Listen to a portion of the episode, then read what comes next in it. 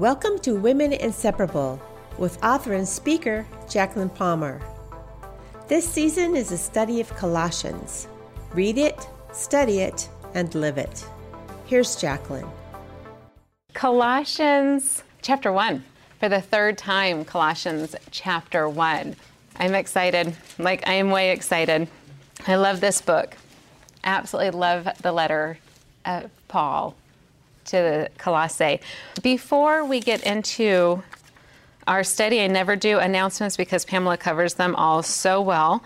Um, but if I can, just as a sister, let you know that I teach from the ESV anytime I teach, unless I'm guest speaking and the church is like, can you use? Then I'll use whatever they use. But here at Women Inseparable, I use ESV. Whatever version you have is wonderful. It's great. The Word of God is the Word of God is the Word of God. The Holy Spirit can speak to you and through you through His Word. There were people that studied the Word of God before King James Version was written. Imagine that. Some people wrote and read and studied the letter by the hand of Paul. There is no version. It was the hand of Paul that wrote a letter to another person. Let us not get caught up on versions. Can I say that as a sister? Let us read the Word of God collectively. Colossians chapter 1. We did four weeks of reading this book. Then we did four weeks of studying this book. Today, you've already kickstarted how to live this book. You just did that. Partly at this point, I feel like there's nothing, there's no words needed. You just watched what Colossians 1 tells us to do. Mm-hmm. That's what you just did. This is who we are as women inseparable, isn't it? We know Jesus Christ is our Lord and Savior. We know that the Holy Spirit is in us, and we know that God the Father hears our prayers and He answers them. You just did that. Colossians 1. I'm going to read a few verses. Verse 5. Colossians 1 5 says, Because of the hope, hmm, because of the hope laid up for you in heaven, this you have heard. This that you heard went before you in the word of the truth. What you heard is the word of the truth is the gospel. The gospel has come to you, as indeed it has come to the whole world. And that gospel that you've heard, that gospel that has come to you, is bearing fruit and it's increasing. It's what you just did. It's the evidence of what's spilling out of you simply from reading the Word of God, simply by studying the Word of God. It's made alive in you as if you can't even contain it anymore. It just spills out. And it's not because you try and you strive and you stand up and you go and you perform and you shine and you do, but because you read and somebody says to you, I need prayer, and you say, Let's pray. That's the Word of God alive in you. That's letting the Word of God dwell richly within you. That's the book of Colossians. And it's not that you're reading it as a letter or you're not reading it as words to receive. It's words that have been etched specifically on your heart so that when you open your mouth, when you spread out your hands, when you move your feet, it spills out of you as if you are the very author and owner of these words. That's who you are. That's the power of Jesus in you. If I may, Heavenly Father, Lord God, there has been prayer that has been laid before your throne in different pockets and different corners around this room today. The conversations that have been lifting up girlfriends throughout this room this morning is overwhelming to me. How much we cling to you as our Father in prayer, how much our eyes are open and seeking your hand so we can see the evidence of who you are and what you do. We thank you so much for doing what you've promised to do and how you always go before and you, how you always hold all things together. Thank you. Thank you that we're a part of that. I pray that you'll be with us as we look at Colossians 1 and how to live the Word of God. Grow us. Heavenly Father, help us to root ourselves even more and establish our faith even more in the Word of God. Help us to step aside so that the Holy Spirit, who is already within us, can live through us, not because of us, but because of Jesus. Lord God, I pray that you'll answer the prayers that have been prayed this morning. And I pray that your word, your word alone, will be the only thing spoken, the only thing we hear on our hearts, in our minds, and within our very soul. We pray for those girls that are listening to this video, that are listening to this audio. I pray right now that your hand is upon her. Hold her, cherish her, go before her, and hold her things together in your hand. We praise you, Lord Jesus. And together we say, Amen. Amen. Colossians 1. I was re listening to the, the videos. I listened to Read It, Colossians 1, and it was kind of humorous as I was re- watching it because I didn't have much memory of what was said. So I'm listening to it and I'm thinking, oh my gosh, that is so good. And it's not not me. Mm-hmm. This is what happened. I taught that on a Thursday morning. That Monday before that, I was not well. Tuesday, I was worse. Wednesday, I was laying on my tile floor in pain and fever, and I was bad. My team knew this. My team was praying. My team was also planning what they were going to do in my absence. Who's going to teach? Who's going to cover? what are we going to do? And they just banded together and they created this dynamite plan. It wasn't until 8:30, when I say it was about 8:30 that next morning, Thursday morning, that my team knew if I was going to be able to make it or not.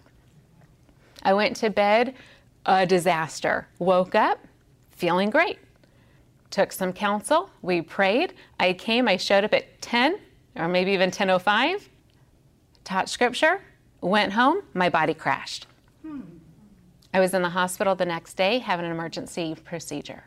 When I was listening to this video this week, and listening to our lesson that we did collectively on Colossians 1:15 through 18 and 19 and saying how God goes before and how God holds all things together, I'm sitting here thinking what happened that week and how God literally went before his word, the very word that he wrote through Paul in prison. He sweetly spoke through my words while I was in the middle of awfulness. Isn't that amazing? I was a little blown away what he can do through the power of just reading the Word of God. And then we went to Colossians 1 again and we studied it and we asked our questions. And those are good. Mm-hmm. I pray that you hold on to those questions and use those question guides. We were talking on our We Online this week, beautiful dialogue, talking about what you're studying this week. And different passages were thrown out. And I didn't hear one um, book study thrown out, it was all scripture. I'm studying this scripture and I'm studying this scripture and I have this passage on my heart and I'm thinking about this verse and I can't stop thinking about the words of this verse. And I loved that. My question for you this morning is what are you studying? Many of us could say Colossians. But above Colossians, what else are you studying? And whatever it is you're studying, whether it's a word or a verse or a scripture or a passage or a book, are you asking questions? And if you have no idea what I'm talking about, we can get you question guides. We have um, a list. Ask questions. And even if you don't have the list, you have a brain. Ask questions. The questions that are on your heart, ask them. Like, but that's a weird question. Perfect. This is your study. That's you and Jesus and His Word alive in you. Study the Word of God. Here we are again in Colossians 1, and we're going to live it we're going to live it and we're going to see how to live this. And I pray that we take this um, passage, these verses, and that we take out Paul's name respectfully and focus on you. Can you be extremely selfish as we study today? Don't you love being selfish? We don't get to be often because we're mothers, we're wives, we're women. Every once in a while, we just need to stomp our feet and be selfish. Let's do that with this. And I love what Paul does at the bottom of Colossians 1 and the start of Colossians 2. It's one beautiful chunk. He uses the pronoun I frequently. And he talks specifically about himself, who he is, what he's called to do, how he's called to do it, and why he's called to do it. And then he throws in the pronoun we frequently, which makes us ask our question, who is we? And it takes us back to the top of Colossians 1. And we realize Paul is writing this letter with his own hand with whom? Timothy. Timothy is listed right there in chapter 1 verse 1. So we can look at the pronouns we and think, okay, he's talking about himself and he's talking about Timothy collectively. But then we look further down in Colossians 1 and we see Epaphras is mentioned. And we're like, oh, Epaphras, the pastor of Colossae, of Laodicea, of Hierapolis, is part of that we. So when he's talking about we, they're talking about these men that are all so diverse in their talents, so diverse in their callings, but they join up together and they do things as we as a team. And then we go sneak peek early into Colossians 4 and we see this whole list of people. And it makes us go back to this passage and think, I wonder if those are included in the, the we. I dare say that they are. I look around this room and I think of the women that are joining us via video, via audio, and I think to myself, we are part of that we. Isn't that amazing? The fullness of God, the fullness of time that we see in Ephesians 1, that includes you and me. So oftentimes when we read letters that are written to the first century, it's still written to our century. And we are still collectively, through the amazing gift of the Holy Spirit, part of that we. Will you put yourself in this passage? That's the request. Colossians 1 21 is where I want you to start your selfishness. Are you good at being selfish? I'm really good at being selfish. Christmas shows it every time. I'm still, I'm a 43 year old woman and I can't sleep on Christmas Eve. And it's not that, it's not that I have gotten to the point that I lay in bed eager to give my gifts to my people. I am like thinking about the presents that are, I watch my husband kind of, I have to go to my room before my husband puts my presents under my tree. My husband knows he's married to a child. We've been married for 20 years. He knows. He knows. He knows what a little child I am. I begged for my engagement ring, not knowing I was begging for an engagement ring. This is me. He's like, I have something for you. I don't know when to give it to you. So I'm like, um, now. And he, anyway. So Christmas Eve comes every year, and every year I put my pre- his presents under the tree. And he's mature, and he's like, "Oh, presents." and then I'm shoot off, and my presents are put under the tree. And like an obedient child, I peek around the corner, and I lay in bed, and I cannot sleep on Christmas Eve because I want to know what's under that tree. Be a child. Have the faith of a child as you read this passage. Who are you? Colossians 1:21 says this, and you who were once alienated, remember that. Who were once hostile in mind, remember that. Who used to do evil deeds, remember that.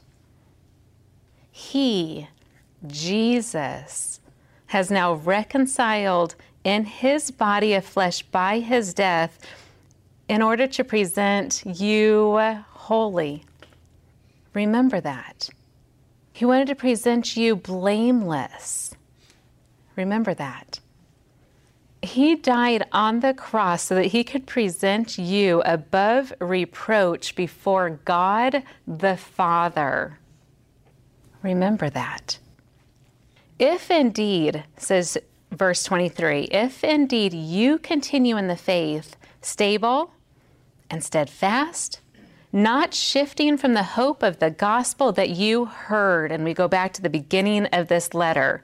All of the hearing. What did you hear? You heard that Jesus Christ came, lived, died, rose again. You heard that.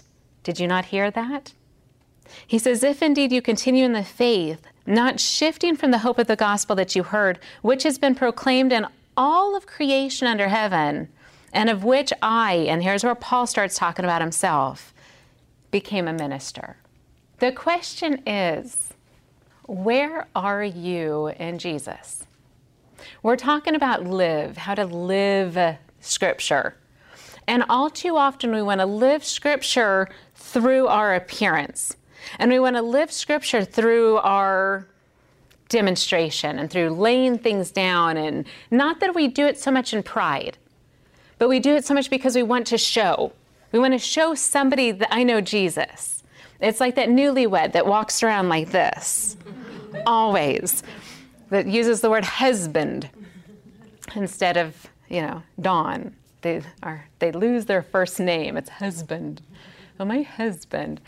And we do this with God and we do this so sweetly and we do this with purity and we do this with innocence. And then we forget to read our Bible and we forget to study our Bible, but we still continue in that demonstration. And we still continue in wanting to live. And we still continue putting on without reading our Bible. This is why we started with reading of the Bible. Because if you focus on the living without the reading, all you're doing is demonstrating. As we go into this living, don't stop reading. Because if we're not reading, if it's not etched on our hearts, then anything that we perform through our living is just that. It's being a Laodicean. Let's not be a Laodicean. They read, they read the letter. I dare say they studied the letter and then they forgot to live it. Or they forgot to reread it. They failed to study it. And they just kept on living without Jesus, for Jesus. weird. It's weird math. It doesn't make sense. So the question is things come at us. Life gets hard sometimes, every day. Peace leaves. Struggles come. Health issues come. Marriage issues come. Child issues come. We have things that come around us. And when those things come around us, we feel like we're away from Christ. Do you ever feel like that?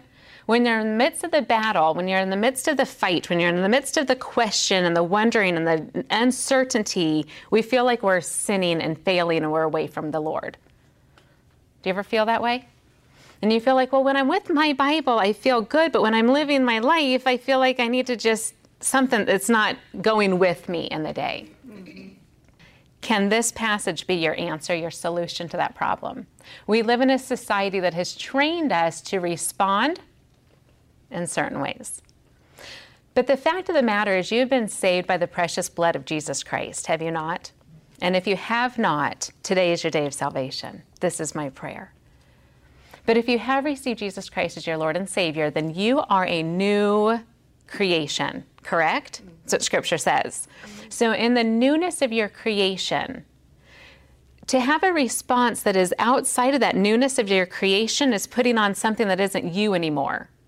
It's going back to what 21 was saying, being alienated again. You're responding in that old way. You're responding in that hostility that you once knew, or the hostility that the world is telling you, well, you should be mad about this, so be mad about this. Yeah. And it's what you are trained to do. But the fact of the matter is, you've been trained to do otherwise because you have the mind of Christ. Retrain that, learn that, grow in that. So, as we go through and as you claim this, that's the prayers that you claim this. And it says in 21 all over again, it says, and you, you. And I want to skip down to what Jesus did in you. He reconciled his body on the fle- of flesh by his death to present you holy. Will you write that word down? Because that is who you are. Do you see yourself as that? The answer to whatever question you have is the fact that God sees you as holy. Because Jesus Christ rose again and he brought you next to Jesus before God, and Jesus says, Do you see my friend? She's holy. And God sees you as only holy because Jesus Christ, his eternal Son, calls you holy. Whatever label you want to put on yourself, can you take that label off and replace it with holy? Because that's who you are. He also stands there in front of his God, before your God, and he says, Father, this is my friend. Do you see her as blameless? Because I died for her sin, her shame, her guilt, and I took it all. I put it on me, and then I gave it away. so that her sin, her shame, her guilt isn't even on me anymore. She's blameless.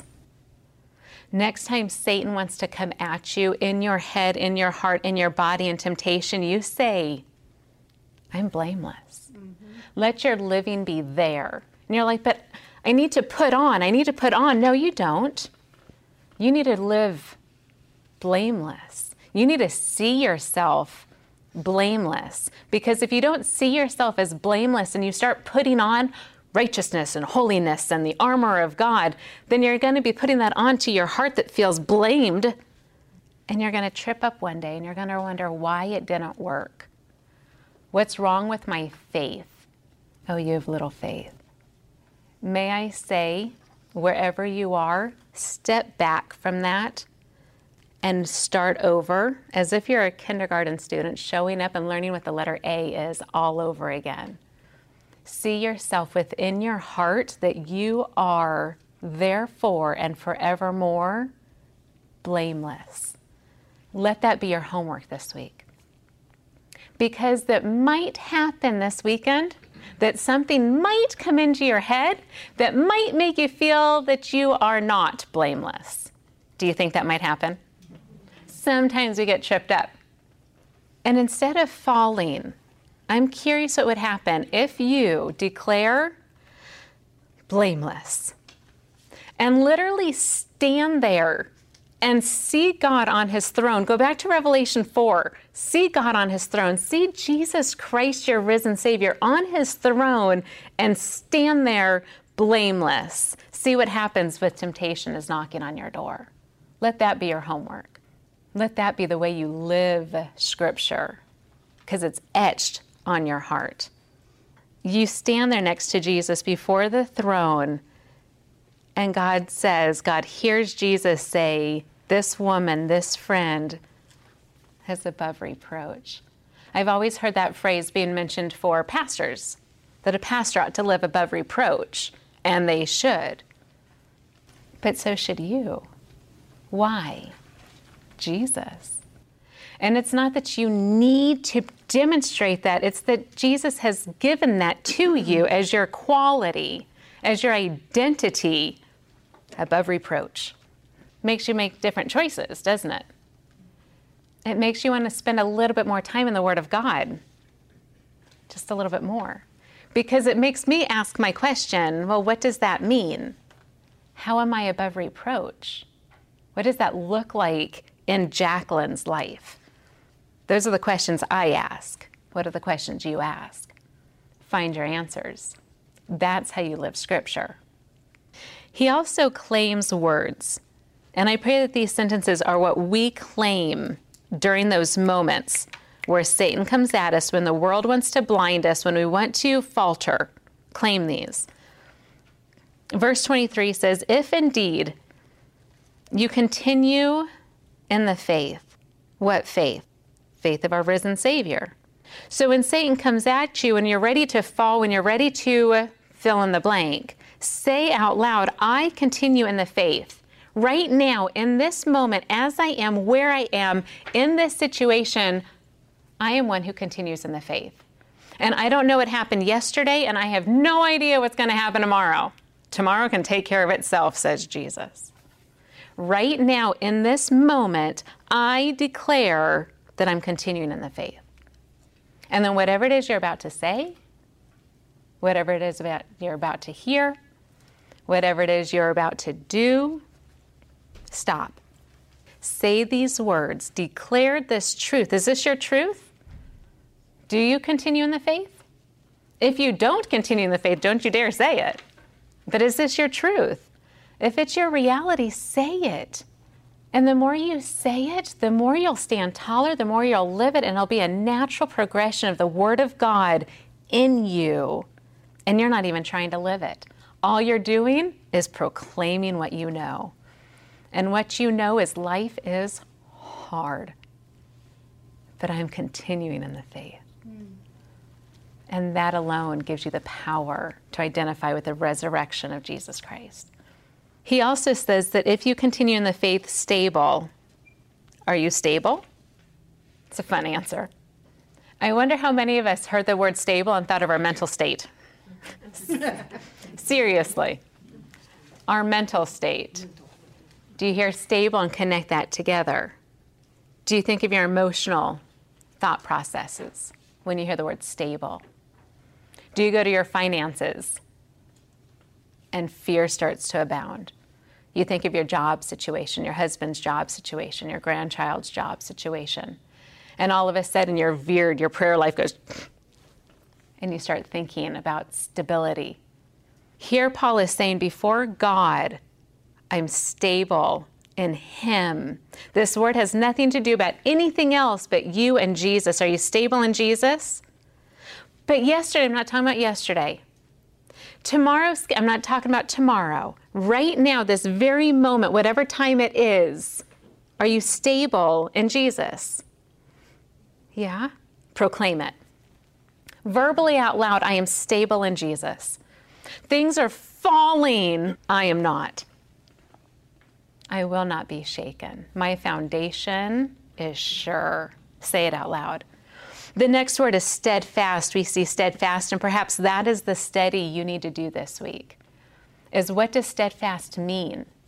What does it mean? What, is, what does the word mean? You could look it up in the old Webster's Dictionary. Oh, girlfriend help right there. Don't go to anything new, please. go to the old original Webster's Dictionary. That old one's allowed, is online. Anything new is going to twist words. Side note what does steadfast mean? What does the word mean? Also, what does it look like in you? Also, what does it look like in God? The word steadfast is connected to God a couple of times in the book of Psalms. Go to your YouVersion, put in steadfast, click the book Psalm, and do a study. What does God's steadfast love look like? Do you know His love is in you? Therefore, what does God's love, steadfast love, look like in you? Not the person next to you, not the person you're married to. You. What does that look like? Today, what does that look like? See it, proclaim it, study that, ask your questions, see that, believe that. Perhaps that's your homework this week. He also says that we're not shifting from the hope of the gospel that you heard. Maybe and perhaps you just have to go back to the eternal salvation of Jesus Christ. And you say, But I've been saved for this many years. Good. Do you remember what Jesus did for you on the cross? Have you ever met a Christian that God saved so long ago, but they forgot to remember Jesus? I got to talk to a woman, her name was Linda. I just met her randomly at a coffee shop the other day.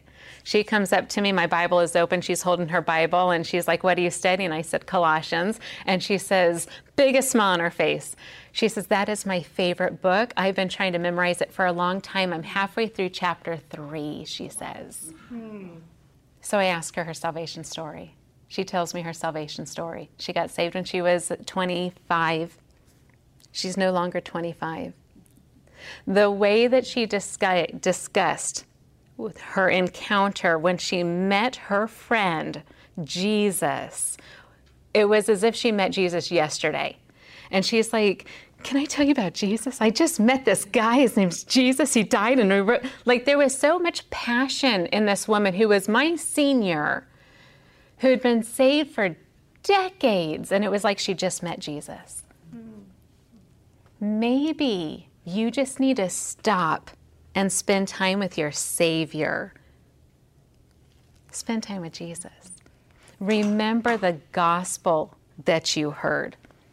Paul finishes this line in verse 23 by saying, Because of all of this, because of Jesus, because of Jesus in me, he says, I, Paul, became a minister. My question for you, for all of us today is what is your sentence? How would you finish that line? I could, and this isn't going to be shocking to you because we get to study scripture together every week, but I could say, I, Jacqueline, because of Jesus, because of Jesus in me, I, Jacqueline, became a teacher. That's what I get to do. I am not good at a lot of things. A lot of things. it is evident all the time. But one thing I do know I can do is I can teach scripture. And I do not say that with boastfulness or pride. It's it's Jesus in me. And when I don't get to teach, I'm empty. There's a it hurts almost when I don't get to do this. I was talking to a girlfriend uh, recently, and she's like, and she knows what I was going through, and she says, I don't know how you just continue teaching through all of this health issue. Says this woman who is going through quite the season, who has continued faithfully in everything God has equipped her and called her and is faithful to do in her throughout this whole season. And I said to her the same thing. I don't know how you continue to do what you do during this season of life. And she says, I don't know what I would do without that. If I had to do what this friend of ours does, I would have been drained and empty and shamed and guilty and ugh, every time I had to call in and be like, I'm not coming. she would say the same thing about having to sit in this chair because God has given us different gifts, different callings, and He's faithful to do through us when all we do is say yes. Because of Jesus, because of Jesus in Paul, Paul became a minister of the gospel that he heard. Because of Jesus and Jesus in me, I became a teacher of the gospel that I heard. Because of Jesus and Jesus in you, you became a what because of the gospel that you heard, what would you put on that line? Stand in that truth. Know who you are. Proclaim that. Live that. There is so much more that could come out of verses 24 down to chapter 2, verse 5.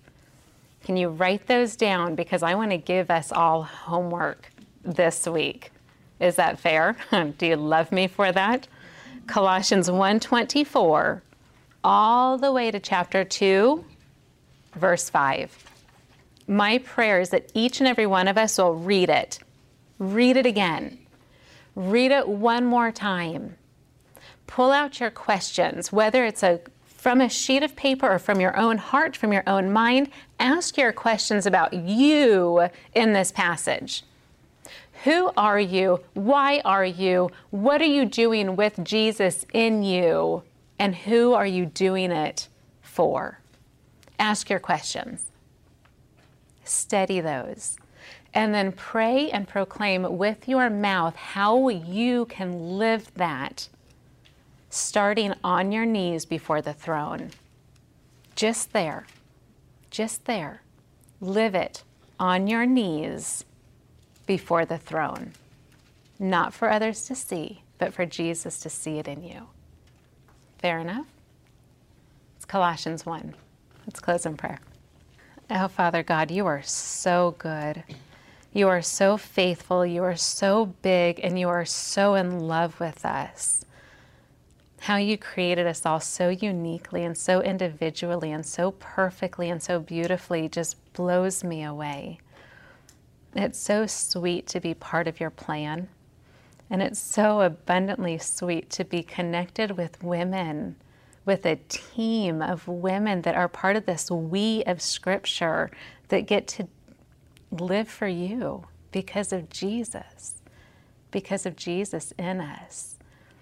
Oh, that we won't forget, that we won't even walk near the line of the Laodiceans, but that we will conquer because we have ears to hear and we have mouths to proclaim the name of Jesus Christ. In the midst of the congregation, we will proclaim your name. Lord, go before us. Hold us together in your hands. Open our eyes to who we are, that we are holy, that we are blameless, that we are above reproach, and we are called and equipped to be who you've called and equipped us to be. We thank you. We thank you for calling us. We thank you for equipping us. We pray that you will show it even deeper to us so we can root ourselves even more in the name of Jesus Christ. Thank you for all these things. It is in His name we pray and we say, Amen. Thank you for joining us today. You can find us on Telegram at WI Online. If you need prayer, contact us at womeninseparable at gmail.com.